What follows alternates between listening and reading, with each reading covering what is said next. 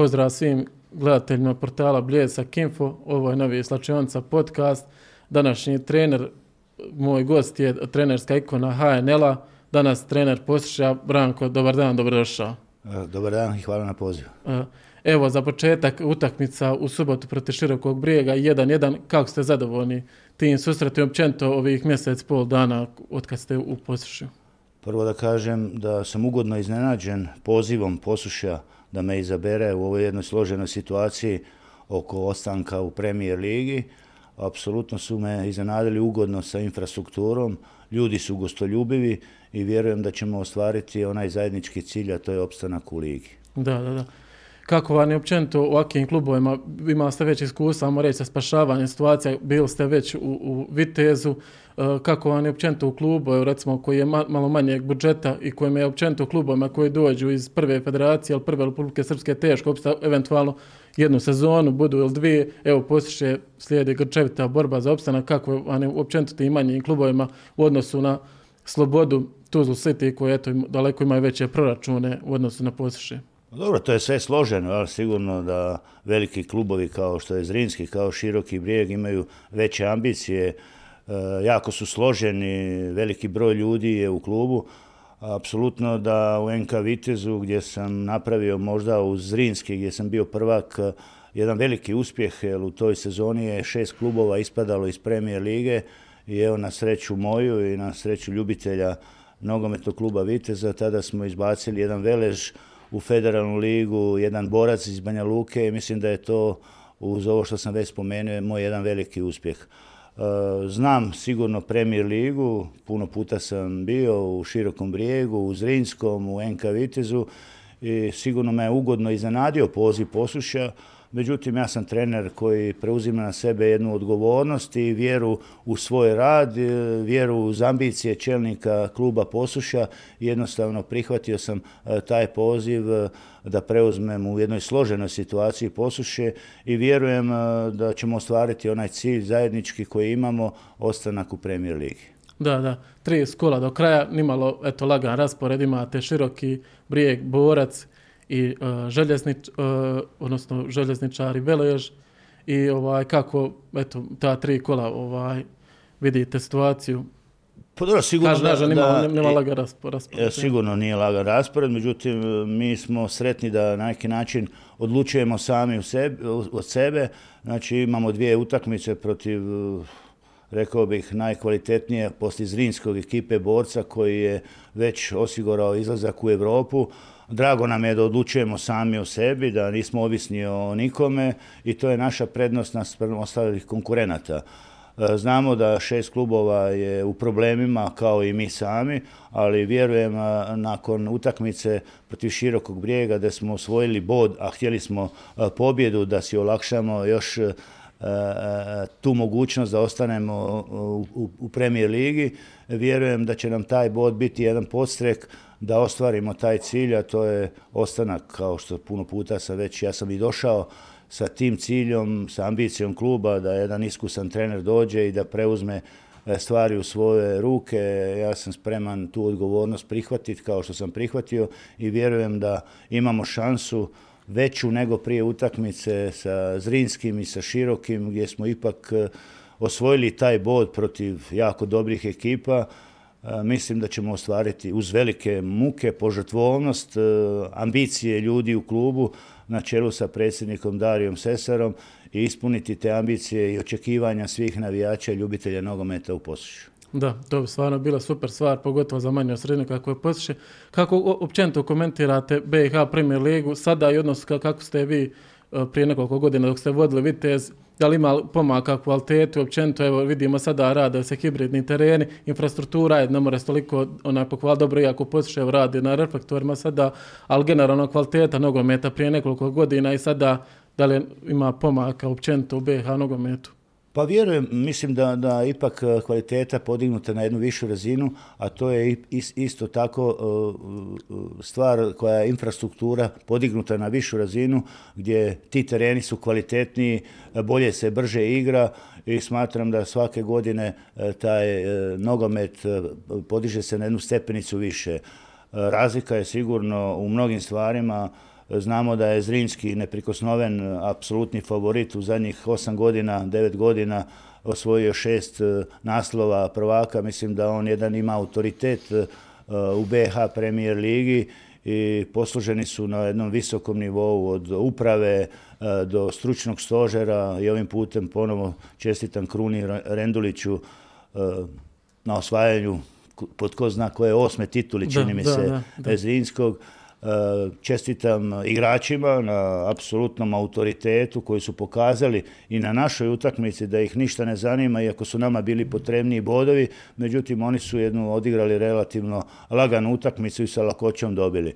E, mislim da, da i što se tiče suđenja ipak je pomak napravljen naspram kada sam ja vodio Zrinski i kada sam vodio nogometni klub Vitez i Široki brijeg i mislim da ipak ide ta kvaliteta i Premier Liga jednom uzlaznom putanjom. Sporo, ali mislim da ipak ide. Da, dosta sa klubova uvelo hibridni terene, infrastruktura, eto, kad, bi se malo popravila, ali generalno najveći kvalitet sad vidi u izlasku Europe, vidimo kako je Zrinski sad bio praktički stepencu do konferencijske lige, do skupina, praktički bili su da korak ovaj, do, do ulaska u grupnu fazu i to se nekako vidi na tome koliko je napredovala liga, znamo koliko su prije BiH kluba već većinom recimo srpnju ili kolovoz ispadali, sad je to Zrinski, prije toga izbacio bio i Utrecht, pa je Hapoel bio, bio ona ispal na 11 evo sada kažem, protiv Slovana praktički stepenca su bili do, do, do grupne faze. Pa to je vidljivo, evo, kao što ste spomenuli, da ta BH I Sarajevo, pardon, bilo, dobro bilo sa Celtikom. Kad su da Premier Liga ipak napreduje u mnogim segmentima, od infrastrukture, da korektnije suđenje, kvalitetnijeg e,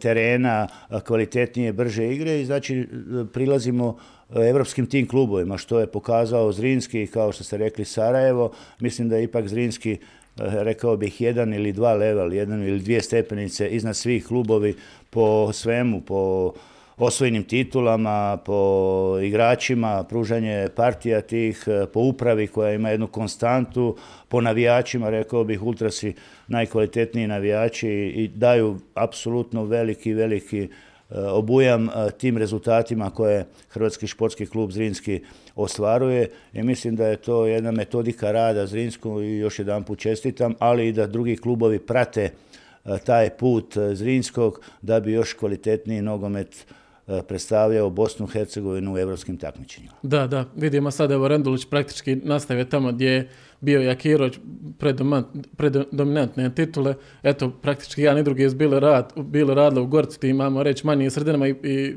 eto, isti su jedan da drugo nadopunili i dominantne titule dvije sezone, stvarno impresivno. I kao tu definitivno uprava Zrinsko radi fantastičan posao. Prije je bilo, ajmo reći, dovođenje igrača i vaše vrijeme iz Srbije, sad je recimo iz druge HNL i pogodilo se tim dosta pojačanjima ovaj, iz HNL-a, ajmo reći. A što reći, sigurno da ti čelni e, ljudi kluba Zrinskog e, već imaju iskustvo, vrlo kvalitetne poteze su radili sa igračima iz HNL, dovodili kvalitetne igrače, kvalitetne trenere i što drugo reći, čestitke upravi Zrinskog na kvalitetnom radu, čestitke Jakiroviću, Renduliću, prijašnjim trenerima i igračima i navijačima koji su uvijek uz njih i u teškim i u lijepim trenucima. Da. Kako komentirate taj vaš period u Zrinskom? Vi ste sveli naslov sezon 2013-2014. Ja bih rekao da ste vi nekakav tvorac moderno Zrinskog, poslije toga Zrinski samo nije osvojio naslov recimo u periodu korone i 2015. ako se ne varam ovaj, tad, tad ste došli Zrinski, nije baš bilježio tada sjajan rezultat, tada je žel, recimo željezničar bio na vrhuncu, tada su oni većinom osvajali naslov i onda ta sezona 2013-14 gdje tada ovaj Zrinski nije toliko ovaj nije se izvajao kao favorit sve tamo neđe do travnja i ja mu reći je li, je li prekretnica bila ona utakmica protiv širokog brijega ovaj da, točno ste rekli, da. Sigurno ti ljudi, čelnici kluba, tek su šest mjeseci ili godinu dana prije mog dolaska u Zrinski preuzeli klub. Sigurno da je trebalo i njima vremena, a i meni da nađemo na neki način zajednički jezik oko slaganja i podizanja ljestvice rađenja na neki način kluba na svakom, neću reći centimetru svake godine da izraste i što je pokazalo, mislim da smo vrlo kvalitetno iskoristili tu šansu jer po nekim prognozama mi jednostavno nismo bili spremni, nismo imali ni takav igrački kadar gdje smo stavljani ulogu favorita, znači tih četiri kluba od željezničara, Širokog brijega, Sarajeva, Borca. Mi smo po nekim prognozama bili tek peta ekipa po nekim potencijalnim mogućnostima da osvojimo titulu prvaka BH. Da, ta utakmica je definitivno nama otvorila mogućnost protiv Širokog brijega gdje smo gubili 2-0 do 82. minute i evo u 10-12 minuta napravili smo takav preokret da me je na neki način otvorilo mogućnost da budemo prvaci BH što smo na kraju i ostvarili. Sigurno da sam izuzetno sretan sa tim periodom gdje sam e, boravio u Zrinskom godinu i osam mjeseci. Bilo je puno, puno više e, lijepih trenutaka nego loših, ali sigurno da sam očekivao da ću još nastaviti i onaj period kada smo se rastali. Da, da, doćemo i do toga. Ova, tada, ja sam bio na utakmici Zrinski Široki 82. minuti, ali da li ste tad vjerovali, ovaj, pošto je Široki odigrao prvo polovrijeme fantastično, na 82. minuta 2-0 Zrinski nije ovaj, nije imao nikakve šanse i onda nevjerovatan pre, preokret, stvarno kakav se rijetko viđa u BiH premijer lige. Da, sigurno da vrlo teško je reći da sam očekivao da ćemo dobiti 3-2, međutim kada smo dali zgoditak, eh, kada je Stevo Nikoli smanjio na 2-1, vjerovao sam da ćemo eh, doći do rezultata neodlučnog gdje će nam ostaviti još mogućnost da možda možemo se uključiti eh, u borbu za titulu prvaka. Vjerovao sam da ćemo doći do izjednačujućeg pogotka, to jest da barem e, odigramo neodlučno, ali sigurno da e, ta uraganskih tih desetak minuta potpomognutih našim navijačima otvorila nam je mogućnost da dođemo i do tog drugog zgoditka što je Stevo Nikolić e, izjednačio, a i u onih dvije minute, mislim, jedan neoprezan potez njihovog igrača Širokog brijega Ljubića, a vrlo inteligentno postavljanje Stojanovića donelo nam je jednu mogućnost koju nismo htjeli ispustiti i sigurno Ivan Crnov je bio vrlo precizan i donao nam jednu veliku, veliku mogućnost e, da ostvarimo ono tko nije u tom prije toga nitko vjerovao i apsolutno široki dominirao 60-70 minuta, nismo se snašli, ali opet kažem, vjera u neke stvari koje se mogu dogoditi u pojedinim trenucima dala nam je mogućnost uz pomoć naših navijača da smo došli do te velike, velike e, sretne ali na kraju ipak i zaslužene pobjede, bez obzira što je široki brijeg vrlo kvalitetno stajao, možda i njihovim promjenama nam je na neki način olakšao, jer moramo znati da u tom trenutku široki brijeg i sa neodličnim rezultatima imao bi najbolje šanse da bude prvak, ali evo, na našu sreću, na zadovoljstvo uprave, stručnog stožera, igrača, navijača, dalo nam je mogućnost da budemo prvaci što mi nakon toga nismo htjeli prepustiti. Da, to je bila stvarno fenomenalna ekipa Zrinskog, Vušćan, Čepanović, Mile Pekar, Stevo Nikolić, Ivan Crno, ali svi tim igračima nekako taj Stevo Nikolić je bio briljantan te zone, recimo evo sad je i Bilbija koji ima sad veliki u Mostaru, ali Stevo Nikolić stvarno golgetar i proti napadača kakav svi treneri vole, a nije, ajmo reći, toliko karijer, teško normalno, treba milijun faktora da se ovaj, poklopi da, da bi uspio, ali eto on je tad stvarno bio fenomenalan napadač, ono bio ikona ti godina u Mostaru. Apsolutno, složio bi se Stevo Nikolić, jedan gospodin gdje evo, i dan danas imam kontakt e, s njim, e, vrlo kvalitetna osoba, vjerovao je u svoje sposobnosti, znači zanimao ga je gol, ali ne samo gol, nego je radio i za cijelu ekipu, ali nemojmo zaboraviti da je tu jedan Pero Stojkić veliku ulogu odigrao, jedan Hrvoje Barišić, Muminović, Šepanović, da ne nabrajam Simeunović, svako je dio Mile Pehar e, gdje je imao jednu sezonu ili dvije već muka zbog one situacije na utakmici sa Veležom, međutim e, vrlo kvalitetno je defanzivu igrao bez obzira na nedostatke u tehničkom elementu i kombinatorici, apsolutno veliki e, udio u osvajanju titule, pogotovo na gostujućim terenima i odigrao Mile Pehar. Da tam, tad se nekako kao najbolji igrač Zrinskog iz, isticao Ivan Crnov. Za njega se spominjalo tada će napraviti još veću karijeru, ali nekakav je dojam da je tad baš u Zrinskom ovaj, napravio, naj, pružao najbolje igre. Jer je moguće je to da trener vidimo sada dosta poznati igrača, recimo pod Jurgenom Klopom igraju najbolje igre, kasnije se to ovaj, ne bude toliko, recimo Ivan Crnov, et, praktično sigurno je u Zrinskom najbolje igre, kasnije, ajmo reći, ni blizu toliko kao period u Zrinskom. Tako da... Složio bi se da, Ivan Crvenov je imao najbolji dio njegove karijere taj period kada smo osvojili titulu, sigurno da je imao kvalitetu te tehničke sposobnosti, čitao igru, međutim smatram da je on ipak zadovoljio se sa time da, da mu bude maksimum ta titula i igranje u Zrinskom, mislim da su svi očekivali, pa i on sam jedan iskorak na, na, na, na višu stepenicu. Da, da on smatram, šerp, smatram da. je veliki dio uh, što se zadovoljio s tim i da nije napravio onu karijeru koju su svi očekivali. Da, da. Spomenuli ste Ultra, se ne ste isto u nekom intervju spomenuli da su to najbolji navijači u BiH. Jeste li imali neku ovaj, povezano sa, sa navijačima Zrinskog, pogotovo u današnjem vremenima gdje nema toliko, ajmo reći, neke povezanosti između trenera navijača, ali eto, vi ste spomenuli da su najbolji navijači u BiH sigurno i ta podrška vam u tom trenutku bila ovaj, od velike važnosti. Apsolutno, ja sam to u svakom trenutku govorio kada znači uspjeh s jednog kluba da su sve na neki način kockice moraju biti složene od od uprave, znači gdje je radila vrlo kvalitetne i velike stvari, do stručnog stožera, da ne zaboravim, ja sam imao u stručnom stožeru e, tada e, jednog e, dali, Dabu Cvitanovića, Maku Ivankovića, vrlo kvalitetne osobe, da. imao sam vrlo kvalitetne i igrače, neću reći ne odlične, ali vrlo kvalitetne karakterne igrače, što je vrlo bitan detalj e, u postizanju uspjeha, ali ja ne mogu nikada zaboraviti Ultrase iz razloga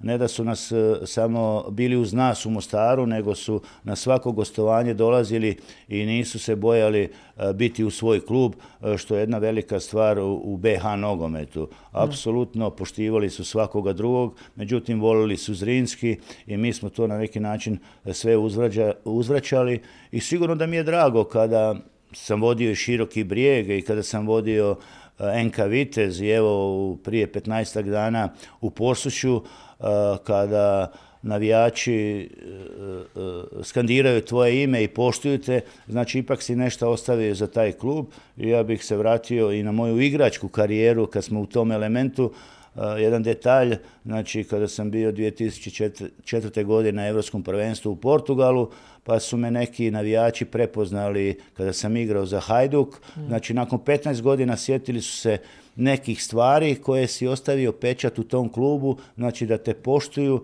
što je izuzetno meni drago i normalno uh, smatram da gdje god vodim klub, da ću dati cijeloga sebe, a to pravi navijači znaju cijeniti i još jedan put hvala im na tome. Da.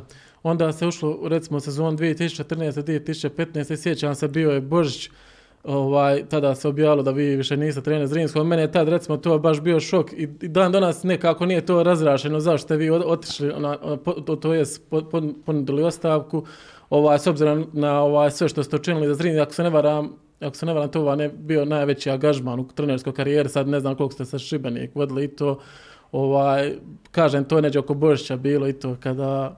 Da, ja, ja, teško je meni reći e, u ovom trenutku, bilo je sigurno e, raz, e, problema što se mene tiče možda, možda se napravio neku grešku, ali ja ne mogu, evo, nakon igračke karijere 17 godina, nakon trenerske karijere 20 godina, nikad ne mogu za, uh, uh, shvatiti neke poteze uh, ljudi koji rukovode klub uz apsolutno poštovanje, vjerojatno sam i ja radio greške i sve to, međutim nikada ne mogu shvatiti da ne možemo se rastati na način kao evo ja, što i vi razgovaramo i vi kao da li predsjednik kluba, da li direktor, da li upravni odbor, da me pozove i da razgovaramo o razlazu.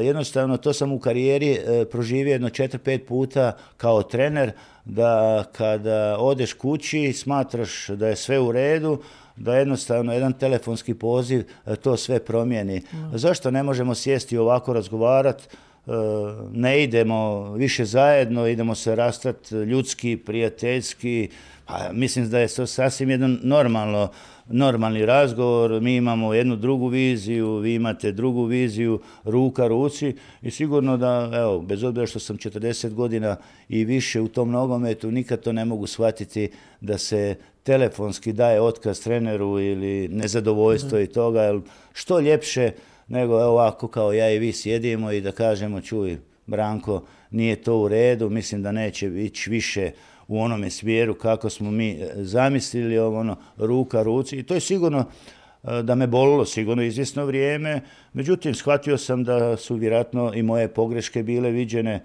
u ljudima koji su rukovodili klub, ali sigurno da to boli, boli, boli dugo. Da, slična je situacija, mislim, bila i sa Vinkom Marinovićem, on isto kasnije prvo Zrinski, isto je tako nešto bilo na pol sezoni, je dao ovaj ostavku, ovaj ili otkaz bio u pitanju, ovaj, poslije toga ste vodili široki brijeg, široki brijeg, fantastična ekipa, tada sa Wagnerom Krstanovićem, Čorićem i to, ovaj, kad gledate široki brijeg, koji su nekako njihovi limiti, oni ja rekao da ona, ostvar rezultate iznad tog limita, većinom igraju u Evropi, opet neka manja sredina i to, sad se dobro zadnjih sezona bila sredina tablica i to, Pa mislim da široki, široki ima jednu standardnost, znači nemaju previsoke ambicije, imaju jednu realnost i oni znaju tu realnost i, i raditi na tom nivou. Njima je najbitnije razvoj tih mladih igrača, da mogu na neki način prodati te igrače i da bi živjeli od toga. To je zahvaljujući velikom periodu predsjednika Mije Jelića i uspokojnog Mirka Grubišića bio jedan stabilan klub.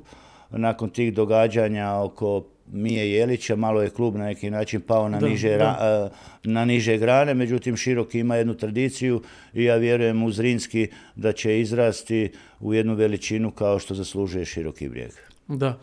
Eto, sad ćemo se malo okrenuti. HNL gdje ste vodili pregršt klubova, ali nekako kad se pogleda ovaj HNL, prvo kako gledate na HNL prije i sada? Nekako svi govore da je recimo HNL nikad jače i to ja bih rekao da nikad jače nije promocija bila ovaj HNL-a i to ali eto, recimo prošla sezona je bila kada se četiri kluba borili za naslov, kako gledate sad na HNL, ja da je zadnji klub bio Varaždin, ako se ne varam, koga ste vodili bili, ovaj, kako gledate kvalitetu HNL-a Pa da, sigurno da, da je HNL kvalitetniji na, po svim osnovima, ne, ne samo što se tiče kvalitete igrača, utakmica, nego od infrastrukture do svih događanja. To je na neki način zasluga Hrvatske nogometne reprezentacije koja je nevjerojatan uspjeh napravila na zadnja dva svjetska prvenstva.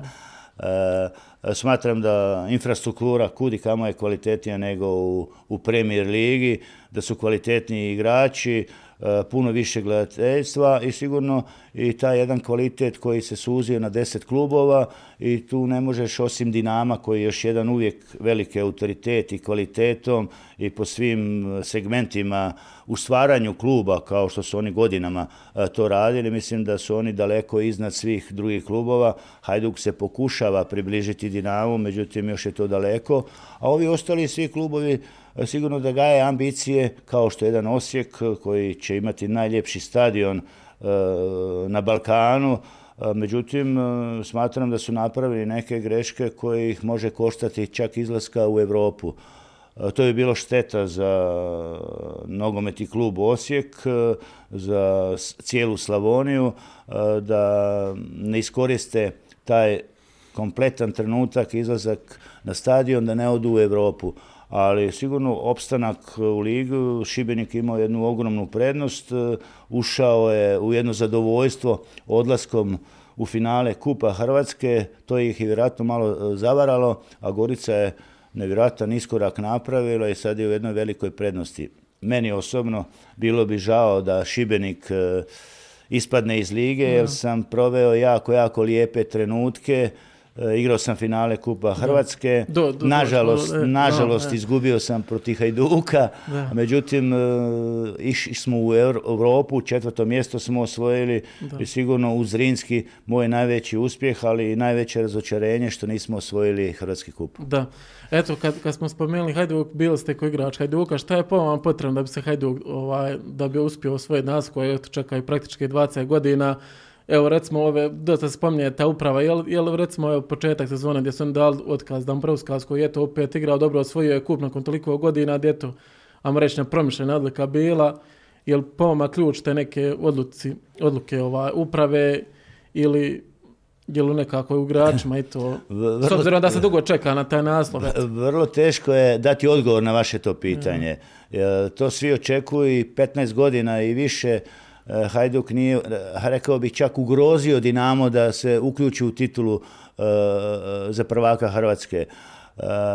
Da se razumijemo, u Hrvatskoj daleko najbolji navijače ima Hajduk, daleko najbolju gledanost, ali sigurno u funkcioniranju kluba dolazi do problema gdje ti svi potezi koje vuče predsjednici i direktori, jer se stalno mijenjaju i predsjednici i direktori, pa onda još više treneri, da to ne daje jednu, jednu kontinuiranost, jednu stabilnost. I složio bi se sa vama da je, mislim, isto napravljen krivi potez kada su da Brauska sa, smijenili, jer je on vrlo kvalitetno studiozan trener, bez obzira što nije iz Hrvatske, ali ja cijenim svoje kolege i samo gledam ono što rade i što predstavljaju sa svojim igrama. Mislim da, da je to jedan potez unazad e, Hajduka e, da bi se približio Dinamu. E, koji su razlozi zašto Hajduk uz najviše gledatelja, uz vrlo velike talente, evo sad imamo situaciju gdje su igrali finale Lige mladih u Europi, imaju jedne potente mlade igrače i moraju se sigurno žrtvovati jedno dvije, tri godine i da nemaju taj rezultat, a da stvore to jezgo kvalitetnih igrača kao u nekadašnja vremena za, za vrijeme pokojnog eh, Tomislava Ivića, eh, da bi napravili to približavanje i ugrozili eh, te rezultate Dinama. Da. Vodili ste mnoge klubove iz Slavonije, evo recimo sad je Osijek stvarno fantastično izgradili s novi stadion, financijski su dobro potkovani i to vjerovatno će doći ta borba za naslov, kad tad to je bilo još u vrijeme Bielca, ali vodili ste neke manje klubove, recimo u Slavoniji, recimo Marsonija, Cibale, šta je po mene ključ ti nogometnih centara, što se dosta izgubili, jesu tu uglavnom, eto, eto recimo sad Cibale, ne znam, druga, treća liga Marsonija, isto na niskim granama, dosta tih klubova na, na marginama, je li po vama neki ti demografski, ekonomski razlozi, jer dosta tu ljudi iseljava, isto recimo koji iz Hercegovine, je to neki ključan razlog? Po meni je, eto, recimo, nije, nije ovaj, ima do, drugi sportski saganata, ali eto ja bih rekao da su ti nekakvi ekonomski razlozi uglavnom bili i pa, financijski. Pa, apsolutno, demokratski problem je u Hrvatskoj, jer mnogi e, znaju jel, da je Slavonija opustošena, da. mladi ako imaju mogućnost da što prije odu u inozemstvo, u Njemačku, jel, u Italiju, trbuhom za kruhom, sigurno da nedostatak novca, financija da je jedan problem za te klubove.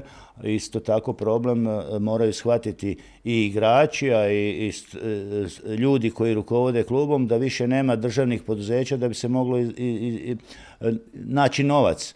E, znači, najbolje bi bilo za klubove da se što prije privatiziraju i da se zna onda mogućnosti. Ovako, sve odugovlačenje E, bit će novaca, e, daću vam plaću i sve to. Ja vam mogu samo reći, evo, za mog boravka u NK Osijeku gdje sam bio dva puta, e, ja sam 2003. četvrte godine bio trener i nismo dobivali plaće po 5-6 mjeseci. Da, da, to A možete, vremena, dosta možete, je tako možete misliti kako je to, ne mislim samo za sebe kao trenera, nego za moje suradnike, a prvenstveno za igrače, kada vi šest mjeseci ne, dobivate osobni dohodak. Kako je to teško voditi, rukovoditi sa igračima, raditi rezultate, a novaca nema. I tu je jedan složen, složen problem. Ako nema tu razumijevanja za te osnovne, rekao bih, stvari, mislim da se onda ne može ni očekivati kvalitetni rezultat. Da, da. Prije su financije definitivno lošije bile. To je da danas na tri put većim levelima i dimenzijama evo kad se spomene kako na HNL, kad se kaže Branko Karač, to je definitivno ona Šibenik i to vi ste tada u sezon 2009-10 igrali finale kupa, tada ste igrali Evropu sa ispali ja mislim od Artozisa, ali to finale kupa je baš bila neka euforija u Šibenik, Šibenik eto koji je dao Dražena Petrovića, ali nekako kad se kaže sporta, spomene se to finale kupa, ja sjećam, to je bila neviđena ona euforija, dvije utakmice, ja mislim, s Hajdukom su bile i to. Da, sigurno, opet kažem, uz Zrinski gdje sam bio prvak premijer lige, moj najveći uspjeh i najveće zadovoljstvo, najljepše emocije sam doživio, ali najteže trenutke jer ne mogu zaboraviti da nisam osvojio kup. E, da, jako lijepi trenuci u Šibenik i jako smo dobru ekipu imali, vrlo kvalitetne pojedince od Ermina Zeca, od Dalispahića, Stipe Bačelića, Ademija koji je počinjao, koji je već vidjelo se u onim trenucima da će napraviti karijeru, nismo znali na kolikom nivou, ali je pokazao da je jedan reći, ikona Dinama hrvatskog nogometa, bili smo četvrti, izašli smo u Europu, ali isto jedan težak period gdje, gdje nismo financijski mogli biti praćeni, ali uz jedno razumijevanje igrača, uprave, nas iz stručnog stožera, napravili smo taj jedan povijesni uspjeh u finale Kupa Hrvatske, uh, gdje smatram da smo izgubili, to jest nismo osvojili kup utakmicom protiv Hajduka u prvoj utakmici na Poljudu gdje smo imali rezultat 1-1 tri minute prije kraja i jednom slabom intervencijom Ivana Eleza došli smo u situaciji da primimo taj zgoditak gdje je bilo 2-1. Ali sigurno da smo imali nade i šanse i vjere da možemo e, podignuti to Rabuzinovo sunce, e, gdje je bila paklena atmosfera u Šibeniku. Međutim, e, hoću vam jedan detalj ispričati gdje još nisam to doživio kao trener, gdje mi dolazimo iz karantene, gdje hoćemo ući autobusom u naše klubske prostorije, međutim to je bila Uh, ulica zatrpana Hajdukovim navijačima, jednostavno mi nismo mogli ući u stadion. Znači morali smo ići sa druge strane. A što se tiče same utakmice, mislim da je jedan od ključnih, to je dva ključna trenutka u toj utakmici zašto nismo mi bili pobjednici finala Kupa Hrvatske. Možda crveni Ibričić. deveta, jedanajsta minuta, Ibričić udim, udara laktom, da li Ademija, da, li Stipu Bačelića. E, I mislim da, bi, da je trebao dobiti crveni karton. A druga situacija, kod rezultata 1-0 za Hajduk u 78. minuti, Ermin Zec je postigao čisti gol, poništen je zbog zaleđa. Nakon utakmice smo mi gledali E, gledali e, tu situaciju, znači čisti gol je poništen, 12 minuta prije kraja i, i, i, i produžetak, rezultat je jedan, jedan sve je moguće, znači Hajduku je na neki način omogućeno tim pogreškama, pogreškama da osvoje taj kup. A što se tiče izlaska u Europu, da, prvu utakmicu smo prošli protiv e, Sigme, čini mi se Malte, a igrali smo protiv drugu utakmicu protiv Nortosisa sa Cipra, gdje godinu dana ili dvije godine prije toga mislim da su igrali ligu prvaka gdje su izbacili Milana.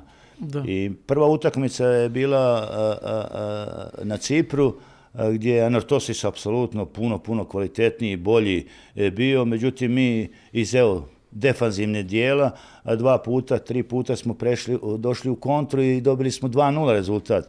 I gdje su svi očekivali da ćemo mi sigurno izbaciti jedan na, Nortosis i možda bi ga čak izbacili da smo igrali revanš utakmicu u Dugopolju gdje je ipak manji stadion, međutim nismo igrali u, u Dugopolju nego smo igrali na Poljudu e, gdje su u regularnom toku u 90 minuta Nortosis 2-0 imao, bili su produžeci i nažalost Anortosis koji je imao tu kvalitetu nas je izbacio i nakon toga su došli do, došlo je do problema, jel, odlaskom nekih igrača koje, s kojima ja nisam bio zadovoljan da odlaze, došlo je do mog razmimoilaženja sa ljudima iz uprave i ja sam jednostavno rekao hvala, doviđenja, ali jako, jako lijepe uspomene i Šibenika ima. Da, to je isto nekakav bio šok, isto ko za Zrinjski, mi to ta, ste ona najbolji povijesni rezultat i onda, onda ste ponudili bilo ostavku, bili i to, ali recimo taj duel sa, sa, ovaj, s Hajdukom, sjećam se, to je baš ovaj, recimo i tamo zgrade iznad Šubičevca su bile spune i to, ali duel neki baš igrača, recimo za Hajduk su igrali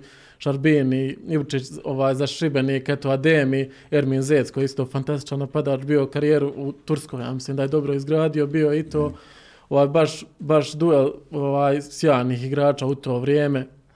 Jeste, jedna jako lijepa uspomena e, za mene i Šibenika, jako lijep ugođaj, funcuti, isto navijači su obožavali svakog igrača jer smo zbilja kvalitetno igrali, kvalitetno igrali, ali evo ja ću vam jedan detalj, ja još te emocije imam e, koje sam trebao eliminirati kao trener, ja ću vam samo jedan detalj e, spomenuti. Ja još nisam gledao utakmicu revanš finala Kupa Hrvatske Šibenik Hajduk. Jednostavno ne mogu to, podnijeti. Jedno razočarenje, jednu tugu zašto nismo bili pobjednici Hrvatskog kupa. Da, da. Tad je za Šibenik još recimo Al Spahić u to vrijeme isto odličan igrač bio. A Dem jeste tada mogli ovaj, za njega vjerovati da će tako dobru karijeru. Dobro, njega je malo zadla bila ona suspenzija, bila da mislim četiri godine od strane UEFA, ali eto, mora se reći da je napravio odličnu karijeru. Dobro, više zadržao se dosta u Dinamo i to, ali to je nekako, ajmo reći, projekt bio Dinamo, da nije ga htjeli možda predavati, ali on nije htio ići i to. Tek je evo sad nedavno napravio transfere. Pa nitko nije mogao vjerovati da će napraviti takvu karijeru. Međutim, već je pokazivao te elemente, znači njegove fizičke predispozicije, karakterna osoba, ali sada kad vratimo film godina poslije ovo ono, nevjerojatno da je već mogao u to vrijeme preuzeti jednu odgovornost Ja ću vam samo jedan detalj reći kada smo igrali u polufinale protiv Varaždina, Varteksa tadašnjeg, polufinalu kada nam je Vidić u 20. minuti u 20. minuti bio isključen, mi smo vratili jednog mladoga igrača na jednu odgovornu poziciju kao štoper, znači već u tom trenutku on je mogao preuzeti ulogu, kao da kažem, vođe na terenu. To je jedan detalj koji ti pokazuje da je već u tim godinama bio spreman i vjerovao on sam u sebe da će napraviti jednu tako veliku karijeru. Da. Još ste u Hrvatskoj, ja mislim, uh, isto vodili, ja mislim, Varaždin. Varaždin je eto, isto nekako bio u financijskim nekim problema. Mora se Varaždin na to prije što je bio Vartex vrat na neke stare one pa ja mislim da može. Ja mislim da ima sposobne ljude u rukovodstvu kluba. Da, ja sam, evo, baš kontrasti, znači pričao sam o Šibeniku, koji mi je jako drag klub, koji se napravio jako, jako lijepe i kvalitetne rezultate, a imao sam situaciju da baš sa Varaždinom da se tučem ili ljepše rečeno borim za ulazak u prvu Hrvatsku nogometnu ligu gdje je u tom trenutku kada sam preuzeo Varaždin Šibenik imao šest bodova prednosti nad e, Varaždinom. Međutim, ja sam trener koji se ne boji izazova, koji je spreman preuzeti odgovornost na svim nivoima, a prvenstveno neću za rezultat. Spreman sam i bio i preuzeo da ćemo uz kvalitetnu selekciju igrača, što je vrlo, vrlo bitan detalj za postizanje e, kvalitetnih rezultata. E, preuzeo sam i na kraju smo mi pobjegli Šibeniku pet bodova koji su tu kontrasti. Znači, drago mi je normalno da sam sa Varaždinom gdje sam bio trener da uđem u prvu Hrvatsku nogometnu ligu, ali sigurno jedan tužan osjećaj baš da sam tako meni drag klub kao Šibenik e, e, izbacio iz, od ulaska u prvu Hrvatsku nogometnu ligu. A isto moram reći gdje god dođem, recimo kao sa Varaždinom dođem u Šibenik, da me navijači publika poštivaju, kada dođem sa nekim klubom u Split, da me publika poštivaju kao evo što najsvježiji e, primjer e, posuši iz Rinski gdje su ultrasi skandirali moje ime.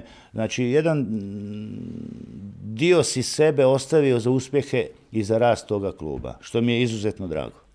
Da, jel imate još neku ambiciju, recimo u HNL-u preuzeti neki još klub pred trenerskom mirovinu i to ako, ako, ako se otvari prilika i to, možda bi Šibenik eto bio, možda za kraj bio pa idealno. dobro, normalno. Ako bi ostao, eto, recimo, svakom treneru je uvijek želja biti e, na čelu najvećih klubova. Normalno, ja sam bio dva ili tri puta vrlo blizu uh, preuzimanje Hajduka, nažalost nije mi se ostvarilo. Uh, te godine kada sam bio sa Šibeni, u Šibeniku trener, nakon mog razlaza, mislim da je Dinamo stupio u kontakt sa mnom i sa Vahidom Halihovićem, izabrali su Vahida Halihovića i ostvario rezultate kvalitetne. čestitamo, čestitamo na tome, sigurno da ti je želja, međutim moramo biti i realni. Ja sam u godinama gdje želim raditi još uvijek, međutim dolaze mladi treneri, puni ambicioznosti, želje za dokazivanje, međutim u svako poštovanje mladih trenera ja još vjerujem da mogu napraviti kvalitetne rezultate, što moji prijašnji rezultati to pokazuju. Da.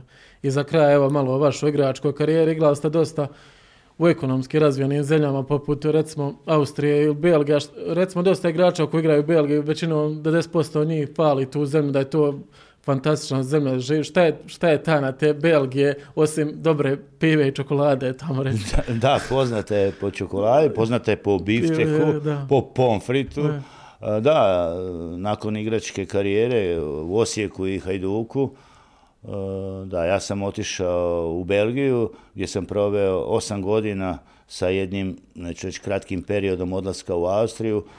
Eh, izuzetna zemlja gdje sve je kontra, to je drugačiji način života, rada, putovanja naspram bivše države, jel? sve ti je dva sata, najduže putovanje, fokusiran si, ispričavam se, fokusiran si samo na trening, na utakmice, eh, nemaš nikakvih problema, sve ti je slože, složeno, i napravio si jedan rezultat gdje moram ponovo istaknuti možda malo e, previše ističem sebe, gdje sam igrao četiri godine u Serklu Brižu, gdje smo nas trojica Hrvata, pokojni Josip Weber, Jerko Tipurić i ja napravili izuzetne rezultate u tom klubu, nazovimo ga manjem klubu, jer klub Briže je ipak jedan viši klub, a evo 100 godina godišnjice Serkla Briža, pokojni Josip Weber i ja smo postavljeni u prvih 11 u postojbini 100 godina, što je meni izuzetno drago, to je velika stvar. Ja imam i dan danas jako velik broj prijatelja u Brižu, jedan prekrasni grad, jedna mala, mala Venecija.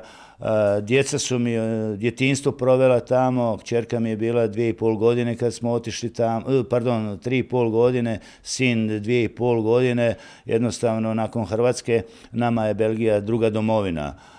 Nakon četiri godine u Serklu Brižu otišao sam u Gent, u jedan malo viši klub i nakon toga sam otišao u FC Linz.